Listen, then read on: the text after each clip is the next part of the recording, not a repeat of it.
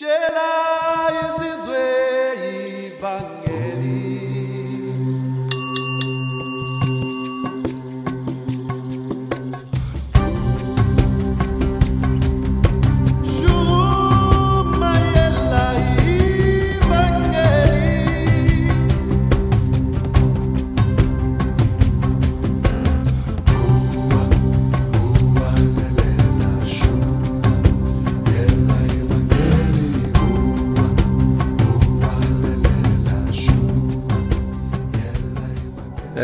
Eccoci, grazie, pace, buonasera a tutti, buonasera a tutti. Bene, stasera è, un, è una seratona eh, perché è un versetto un po' difficile e ho diversi, diverse scritture da dire, quindi preghiamo. Alleluia. Abba papà, grazie, grazie, grazie, grazie della rivelazione della tua parola, grazie della rivelazione della tua vita, della tua presenza, del tuo sorriso, della tua grazia, della tua bontà, della tua vita, vita in abbondanza. Eh, grazie, grazie, grazie papà. Ti prego, aiutami ad essere, ad essere chiaro, ad essere diretto, ad essere semplice.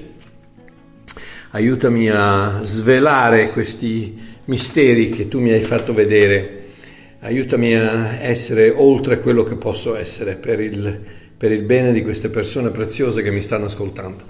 Grazie papà, amen. Allora partiamo. Apocalisse 3.12 stasera.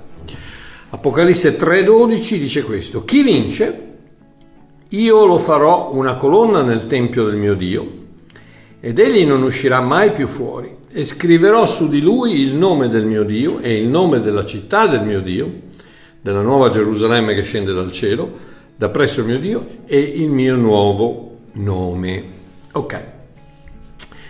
Visto che nonostante il fatto che questo libro non è il mio preferito, siamo nel libro dell'Apocalisse e vorrei dare una velocissima spiegazione di cosa succede in queste scritture arcane, almeno da parte mia, difficili da interpretare, con tutte queste bestie, questi animali, queste visioni, ste da incubo, eccetera, eccetera. Oh, Gesù in Apocalisse 1, dal 17 al 19, quindi proprio all'entrata, Gesù appare all'Apostolo Giovanni mentre Giovanni era sull'isola di Patmos, che si trova davanti alla Turchia moderna, e, e Gesù si per, per, così dire, si presenta, dice chi è, e poi continua in 17 e dice, quando questo Giovanni che dice, quando lo vidi cadde ai suoi piedi come morto.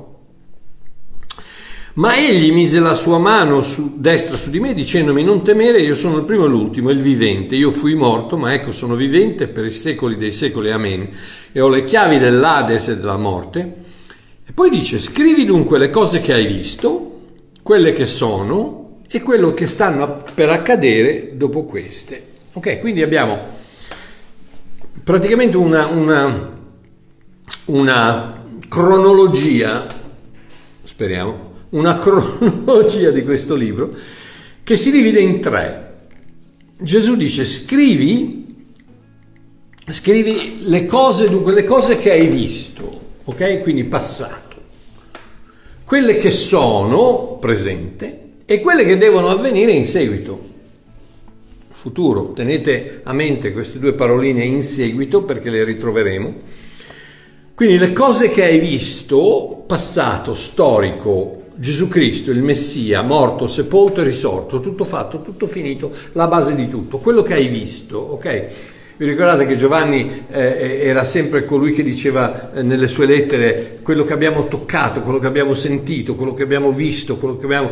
Eh, cioè era una cosa molto tangibile. Giovanni cercava di, di, di spiegare, soprattutto ai, neosadducei, ai neognostici, ai protognostici, eh, che Dio non era una, una, una, una forza, uno spirito, una cosa eterea, ma l'aveva toccato, l'aveva visto, l'aveva sentito. Quindi eh, Gesù gli dice, Giovanni, parla delle cose che hai visto.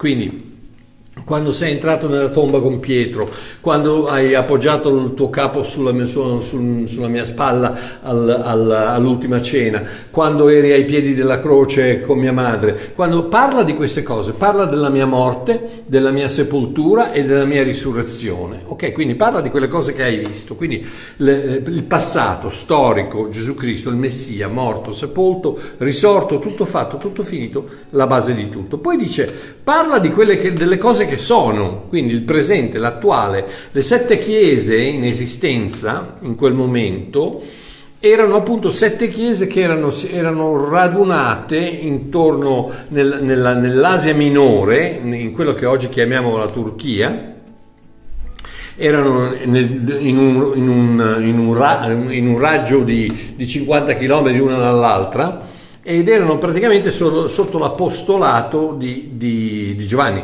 il quale adesso si trovava a, a Patmos e, e, e Gesù prende queste sette chiese come un esempio presente delle chiese, del comportamento di quelle chiese al momento. Oh, adesso ricordatevi di questo, tutte queste chiese sono sparite, non ce n'è più una, se c'è un posto dove, dove è difficile essere cristiani è proprio la Turchia. Um, quindi non, eh, a quei tempi, al presente di quei tempi, eh, erano, erano piene, le chiese erano piene di ogni sorta di persone. Aspetta, aspetta un attimo, fammi vedere qui cosa sta dicendo Maurizio. Ma Maurizio, ma dai, cosa dici? Eh, non, eh, sì, prego per te, ma senz'altro che prego. Pregherò per te, ma non dire, ma non dire scemate, non, non, non stare... Eh, sei, sei, un figlio di Dio, c'hai Cristo dentro di te, ma cosa dici queste cose? Ma smettila, no? Dai, prendi, prendi, prendi tira, tira un respiro di sollievo e, e, e Abba papà aiuta Maurizio in questo momento, che non so cosa sta attraversando, ma in questo momento aiuta Maurizio. Eh, Amen. Questo, non, non, ho bisogno di fare eh, preghiere eh, eh, no, religiose, eccetera, ne parolone, eccetera. Papà sa quello che succede, quindi papà interviene in questo momento nel cuore di Maurizio, nella mente di Maurizio e lo mette a posto. Grazie papà. Quindi andiamo avanti. Eh, quindi sono tutte sparite queste chiese queste chiese erano piene, chiaramente all'inizio, erano piene di ogni sorta di persone, belli, brutti, cattivi. Vi ricordate i caldi, i freddi, i tiepidi, eh, quelli, che, quelli, che, si comportavano male, i figli di Jezebel, i Nicolaiti, tutti, c'era, c'era, di, c'era di tutto di più. Ecco perché ci sono tanti versetti di condanna e giudizio in questo, in questo, in questo libro, nell'Apocalisse perché appunto erano, erano, chiese appena nate, quindi c'era di tutto, c'era di tutto di più, c'erano pagani, c'erano atei, c'erano idolatri, c'erano ebrei, c'era, c'era di tutto. E poi dice scrivi per quelle che devono venire in seguito, quindi passato, quello che hai visto, presente, quello che, so, quello che è, e futuro, quello che avverrà in seguito, profetico. Oh, la parola in seguito è la parola tauta metà, che riappare in Apocalisse 4, dopo questo 2 e 3, questo, questo, questo blocco di, di sette eh, lettere a, a, queste sette chiese, immediatamente subito dopo la fine della chiesa dell'Odicea, in 4.1 appare questa parola di seguito. Quindi eh, Gesù gli dice, parla delle cose che verranno di seguito. E adesso c'è Apocalisse 4.1, dice, dopo queste cose che praticamente è la parola tauta, metà, che vuol dire eh, di seguito, in seguito, dopo queste cose, guardai e vidi una porta aperta nel cielo, la prima voce che mi aveva già parlato come uno scudo di tromba mi disse sali quassù e ti mostrerò le cose che devono avvenire in seguito. Quindi ecco che tutto a un tratto si entra, si entra nel, nel, nello spirituale, si entra nel profetico, Giovanni si ritrova in cielo e, eh, e, di, e, lo Spirito di Dio gli dice di parlare delle cose che avverranno da quel momento in poi. Quindi da quel momento in prima quello che hai visto, Cristo eh, crocifisso, morto, sepolto, risorto, tutto è compiuto. Quello che è adesso, le chiese, queste sette chiese, sette il numero della, della completezza, quindi queste sette chiese attualmente quello che è, e quello che succederà profeticamente nel futuro. Quindi questo è un, è un chiaramente non è esaustivo, ma è interessante eh, per vedere un attimo cosa succede nel libro dell'Apocalisse che è passato, presente e futuro. Ehm, beh, ancora una volta lasciatemi ripetere perché non ci sono condizioni o presupposti a questa meravigliosa promessa, a chi vince, io darò, io farò, eccetera, eccetera. Non ci sono condizioni o presupposti, perché vincere nel contesto del credente, figlio di Dio, non è una cosa da fare, ma è una situazione di fatto. Cosa Marchiò, come vuoi dire che non dobbiamo sforzarci a conquistare la nostra posizione in Cristo, che non dobbiamo impegnarci a mantenere la nostra salvezza, che non dobbiamo vincere per poter ottenere le promesse di questo versetto? No. no, esattamente no.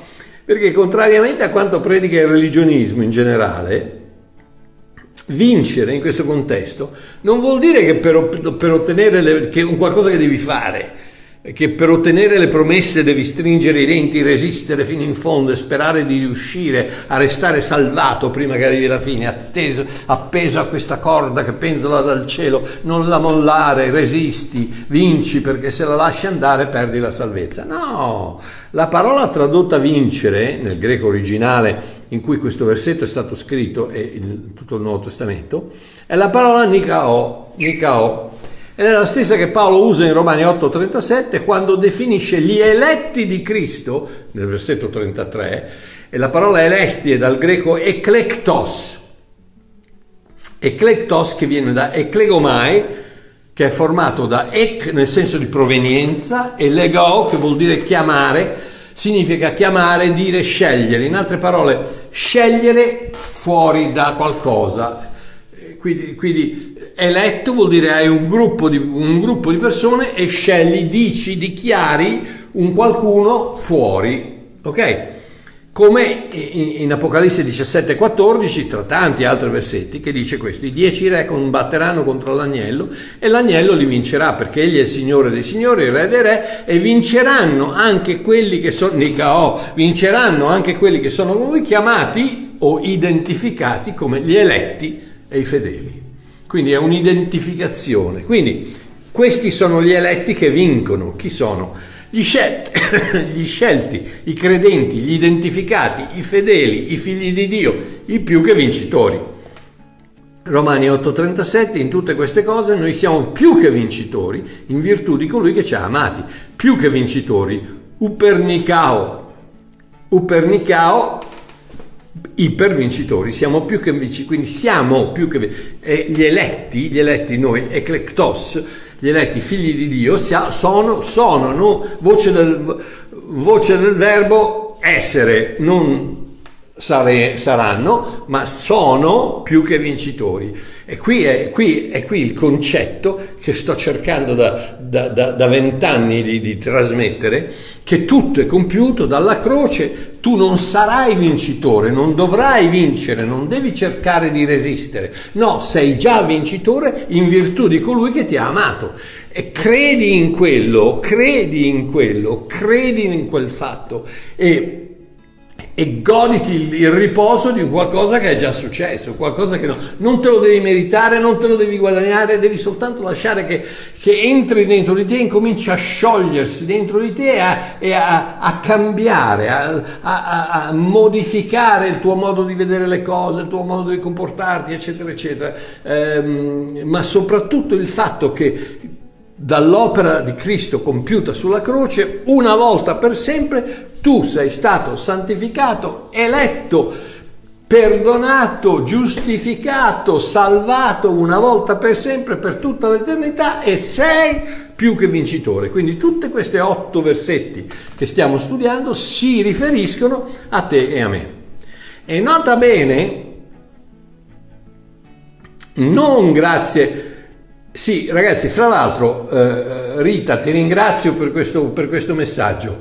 Eh, io non posso adesso, un guardate un po' cosa sta dicendo questo fratello Maurizio che mi ha chiesto di pregare, eh, ha dei problemi, vedete un attimino se potete mettervi in contatto con lui e, e poi mi guardate in differita, non, non, vi preoccupate di me, ma l'importante è che, che, che questo Maurizio stia bene, ok?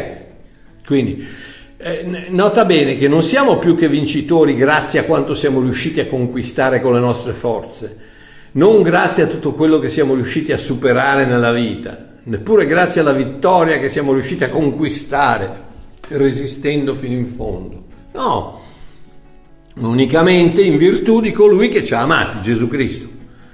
Ed ecco il cuore della buona novella, ecco il succo della buona novella. Cristo ha vinto.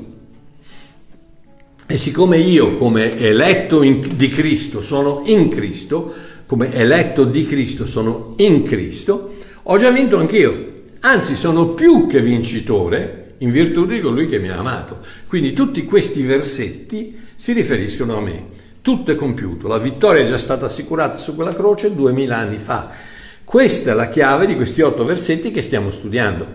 Parlano di noi cristiani, parlano di qualcosa che è già successo, parlano di fatto e non di fai, parlano di coloro che sono più che vincitori, non di quelli che sono in gara e che ancora devono tagliare il traguardo quelli sono i religionisti che hanno sempre qualcosa da fare, qualcosa da conquistare, qualcosa da ottenere, qualcosa da arrivare, qualcosa da, da, raggiungere. No, non hai da raggiungere niente, hai soltanto da realizzare il fatto che Cristo in te è la totalità di tutto quello che puoi ricevere da Dio. Punto e basta. E adesso lascia che questo, questa totalità della divinità in te incominci a manifestarsi di fuori e guarda ti assicuro il momento che cominci a crederci il momento che cominci a, a respirarlo ti esce fuori dai pori ti esce fuori dai pori e, e, e la tua vita incomincia a cambiare quasi automaticamente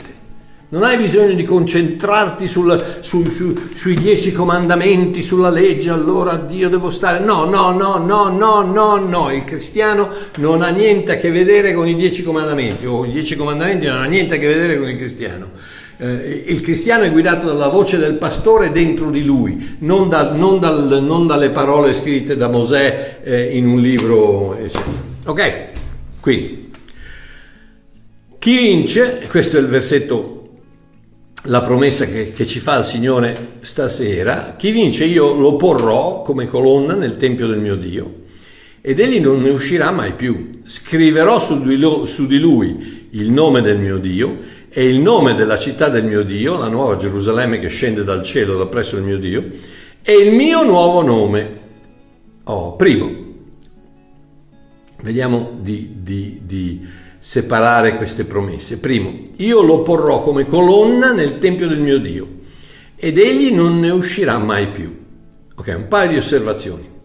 Stando a quanto Paolo afferma in 1 Corinzi 3:16, non sapete che siete il Tempio di Dio e che lo Spirito di Dio abita in voi? Stando a questo, noi siamo il nuovo Tempio di Dio. Quindi lo porrò come colonna nel Tempio del mio Dio, lo porrò come colonna dentro ognuno di noi. Adesso cercherò, vediamo se riesco a, a, a sgranare questa cosa, a, a renderla digestibile. Noi siamo il nuovo Tempio di Dio.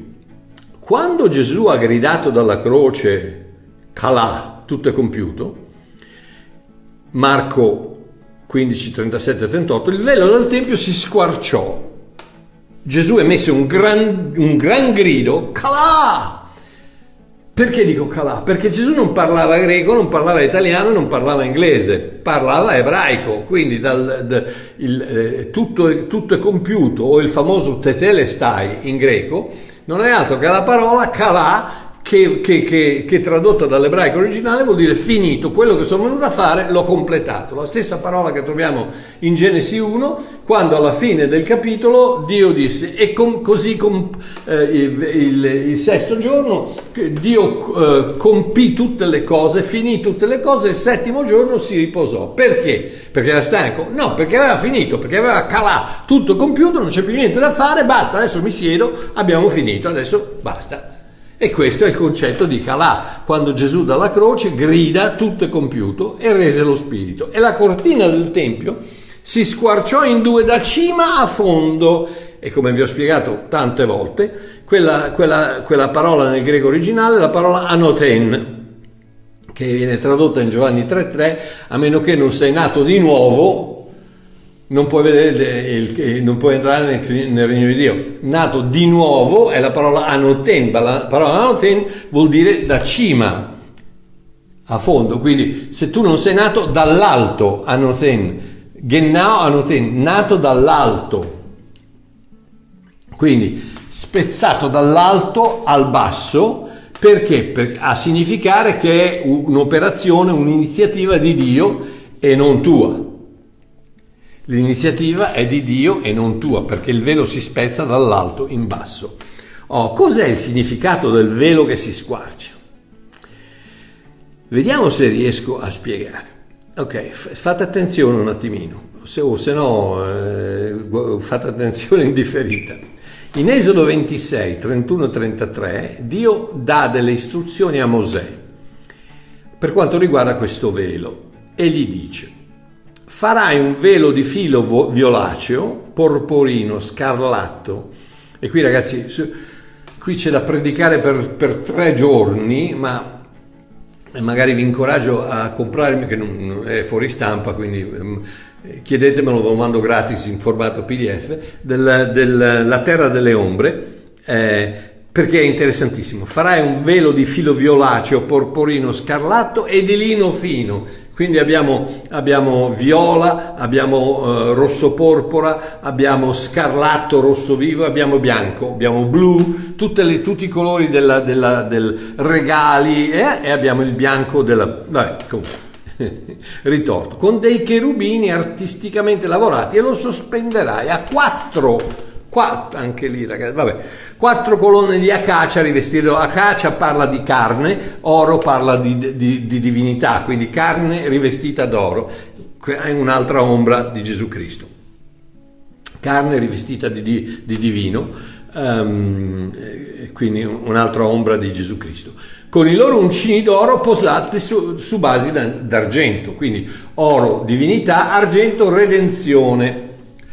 Ok, appenderai il velo ai fermagli e là, adesso sta a sentire, là all'interno del velo, quindi appenderai questo, questo velo a questi quattro pilastri tra, dentro il tabernacolo, appenderai questo, e là dall'altra parte del velo introdurrai l'arca della testimonianza. E adesso nota bene quello che dice, il velo servirà per voi da separazione fra il luogo santo e il luogo santissimo. Cos'era? Il luogo santo era quello dove potevano andare i, sacerdoti, qualsiasi sacerdote poteva andare, ma il luogo santissimo era quello dove poteva andare solo il sommo sacerdote una volta all'anno. Perché? Perché quella era la dimora di Dio, dove c'era Dio, dove c'era la, la Shekana, la, la, gloria di Dio, il, il, il, pilastro di fuoco che se t'azzardavi ad avvicinarti senza sangue ti, ti fulminava.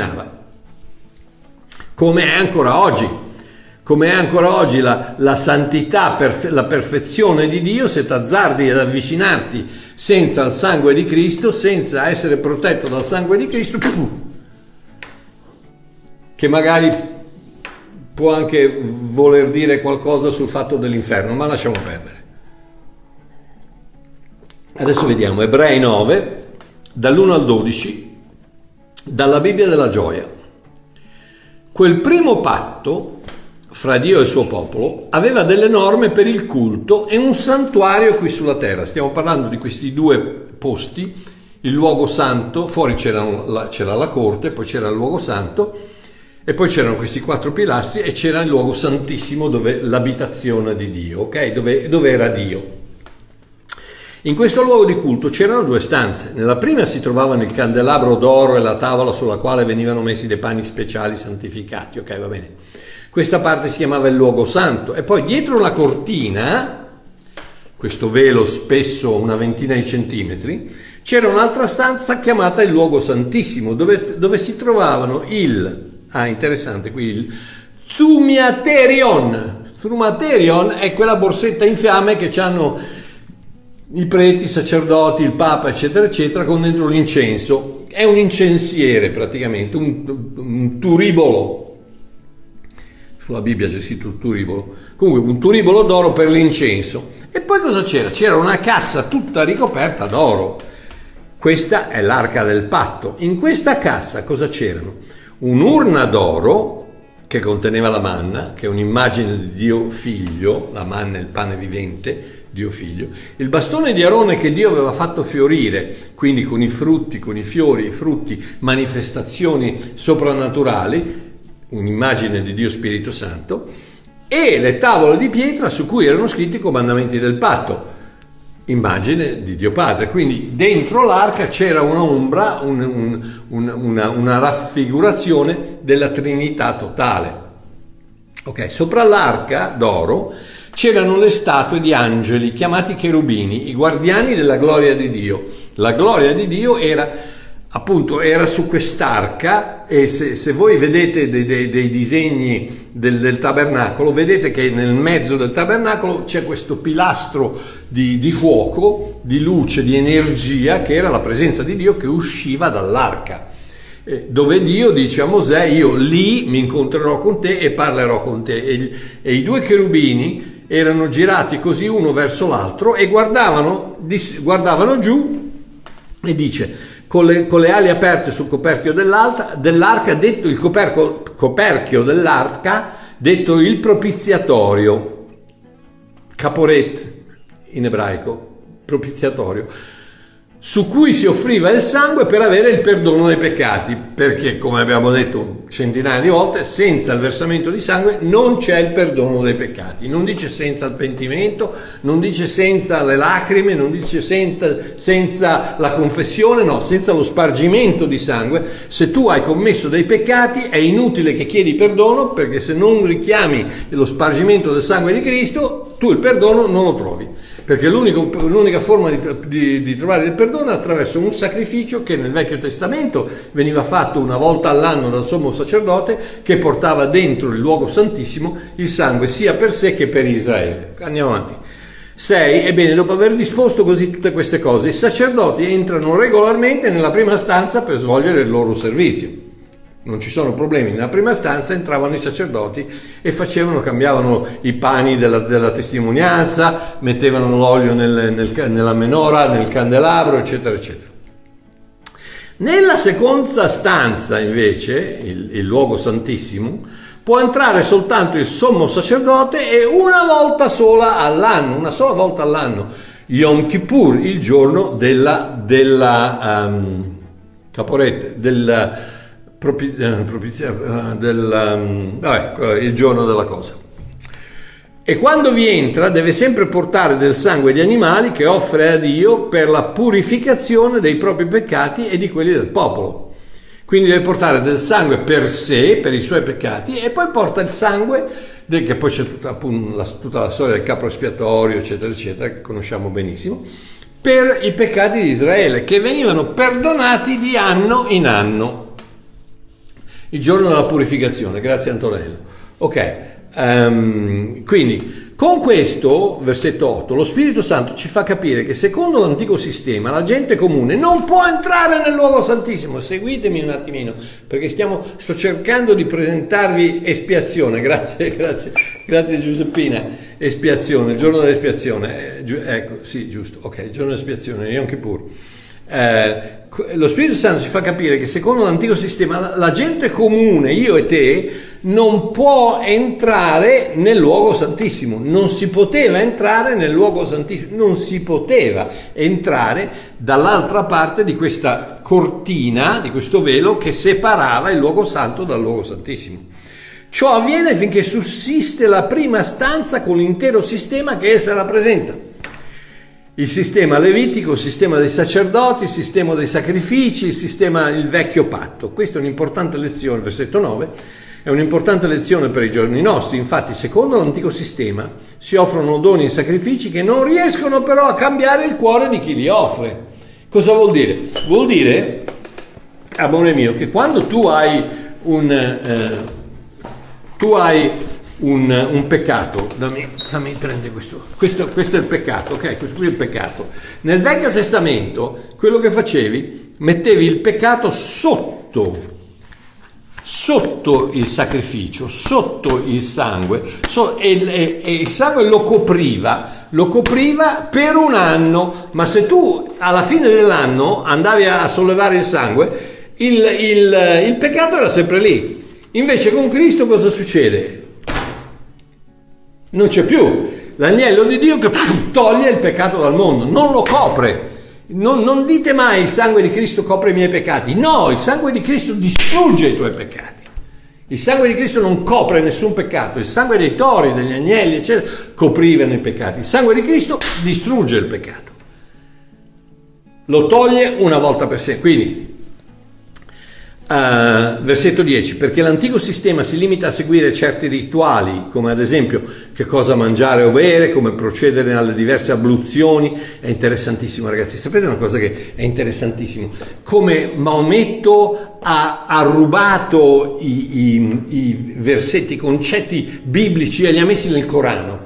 I, i, musulmani che si lavano i piedi, che si lavano prima di entrare, eccetera, eccetera. Eh, tante, tantissime cose che Maometto ha rubato dalla Bibbia le ha infilate nel Corano. Eh, vabbè, lasciamo bene. Ed altre regole che sono state valide finché non è venuto Cristo a cambiare tutto in meglio. 11. Cristo invece è venuto come sommo sacerdote, attenzione, di questo sistema migliore, di quello nuovo, non del vecchio, ma del nuovo, un nuovo sistema che una volta che c'è un nuovo, un nuovo sistema, c'è un nuovo sacerdote, c'è una nuova legge, quello che abbiamo noi adesso. Egli è entrato nel tabernacolo più grande e più perfetto, quello del cielo, quindi non non, ehm, non, nel tabernacolo sulla terra, ma nel tabernacolo in cielo, in altre parole, non Dio nell'arca a Gerusalemme, no, ma Dio nel, in cielo, nel trono, seduto sul trono in cielo. È, Gesù è entrato con il suo sangue, non costruito dagli uomini, un tabernacolo non costruito dagli uomini, vale a dire che non fa parte di questo mondo, versetto 12, una volta per tutte Cristo è entrato in quella stanza più interna, il luogo santissimo, e là non ha portato sangue di capre o tori, ma il proprio sangue per mezzo del quale ci ha assicurato la salvezza eterna. Ta-da! Per mezzo del suo sangue ci ha assicurato la salvezza eterna. Voce del verbo eternare, eterna, non transitoria, non temporanea, non oggi ce l'hai, domani la perdi. No, eterna, salvezza eterna perché il suo sangue non smette mai di fare quello che doveva fare, perdonare i peccati. Ok, allora, ricapitoliamo un attimino. Dio è nell'arca, ok? Nell'arca, stiamo parlando del Vecchio Testamento, del Sancta Santorum, il luogo santissimo, ok? In questa scatola, nel Sancta Santorum, nel luogo santissimo. Nessuno si può avvicinare a meno che del sangue non venga versato per il perdono dei peccati. Questo include il sommo sacerdote. Nessuno si può avvicinare perché, come quelle macchinette che, che con la luce blu, vio, uh, azzurra, che attirano le zanzare, come si avvicinano, la stessa cosa con Dio. Se ti avvicini senza sangue, ok, Dio è isolato dietro il velo. Dio è, è come in questo bunker, in questo, in questa, in questo coso, questo cubo di, di, di, dove dentro c'è solo l'arca, buio totale, solo l'arca con la gloria di Dio che illumina tutto quanto, dove il sommo sacerdote poteva andare Yom Kippur una volta soltanto all'anno con il sangue e Dio è isolato dietro a quel velo, a meno che qualcuno non apra la via. Ok, adesso riportiamo tutto insieme, ricapitoliamo.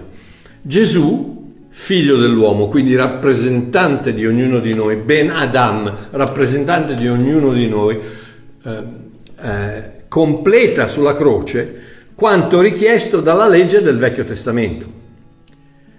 Lo completa. Dio squarcia il velo dall'alto Anoten al basso per farlo entrare come nuovo sommo sacerdote.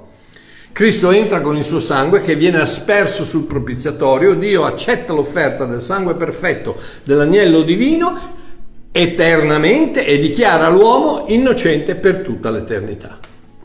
Quindi ecco perché il velo si è squarciato dall'alto in basso, non per, lasciare, non per far sì che l'uomo potesse entrare, ma per far sì che il figlio dell'uomo potesse entrare, prendere Dio e portarlo fuori con sé, nel cuore di ognuno di noi che siamo diventati il Tempio di Dio.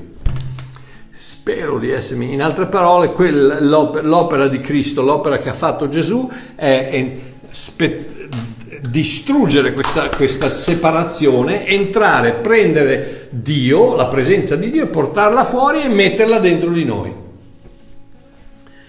Ma perché colonna? Lo, lo, lo farò, lo metterò, mm.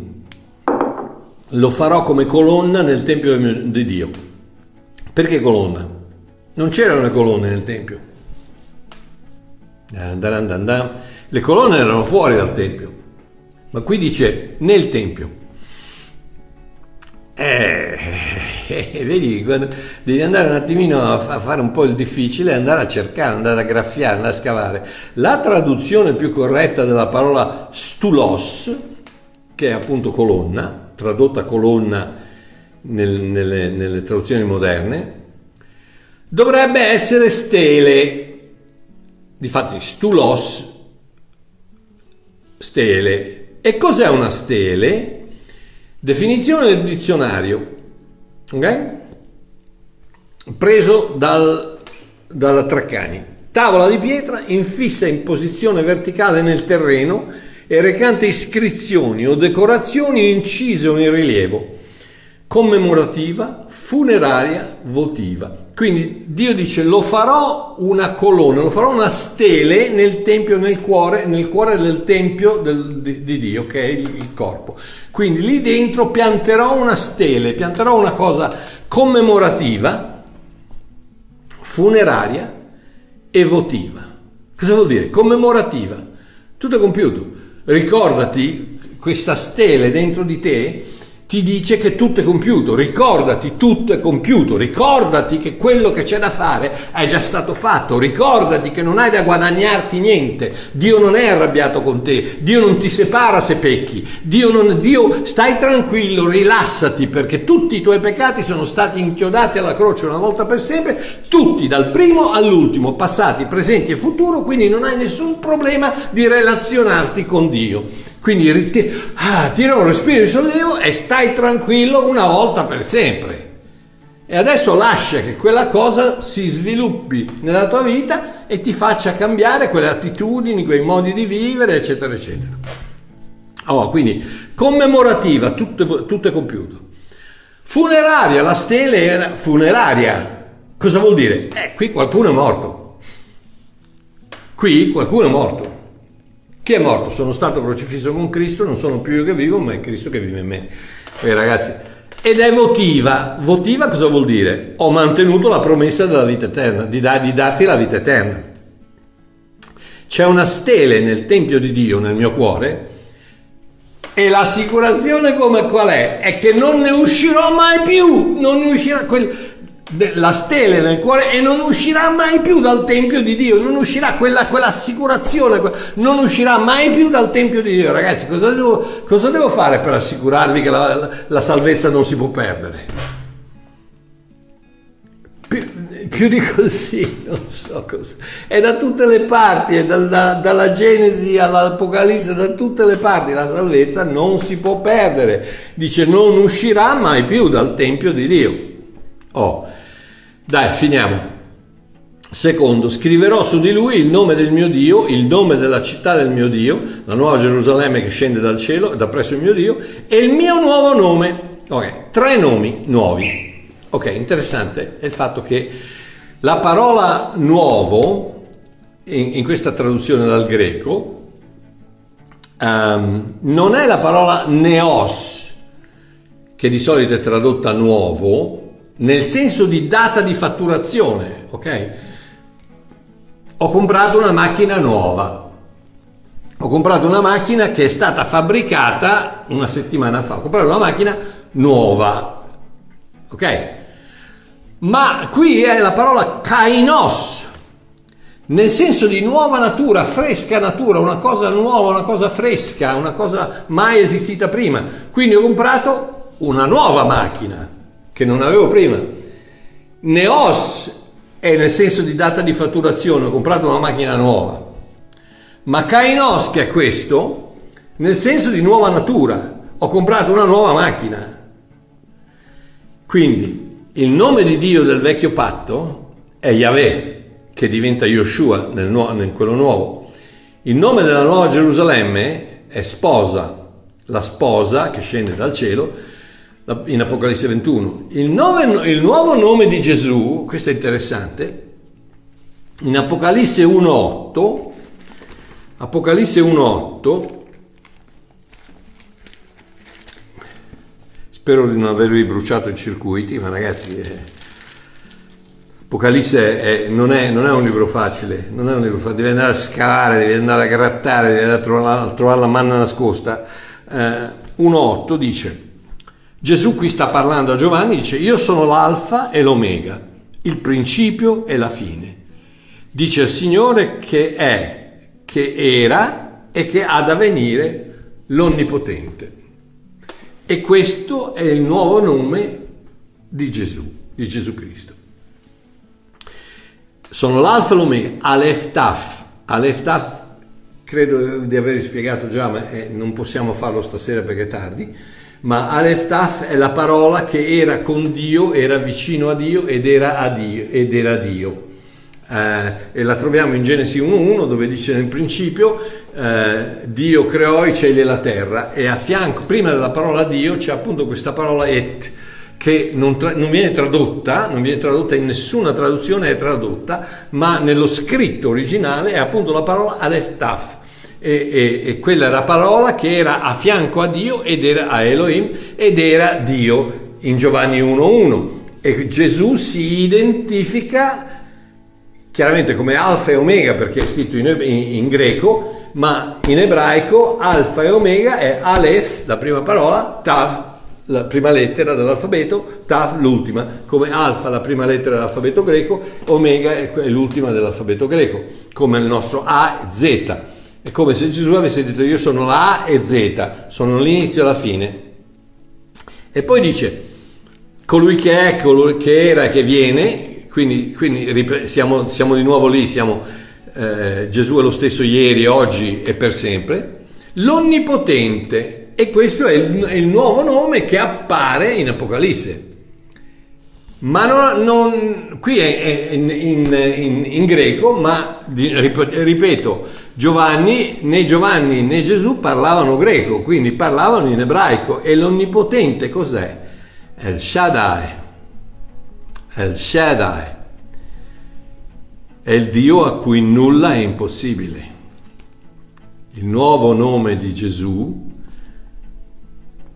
è il Shaddai, il Dio a cui nulla, l'onnipotente, vedi 1.8, poi si trova anche più avanti, ma è, il Shaddai eh, che, dove dice tutto mi è possibile.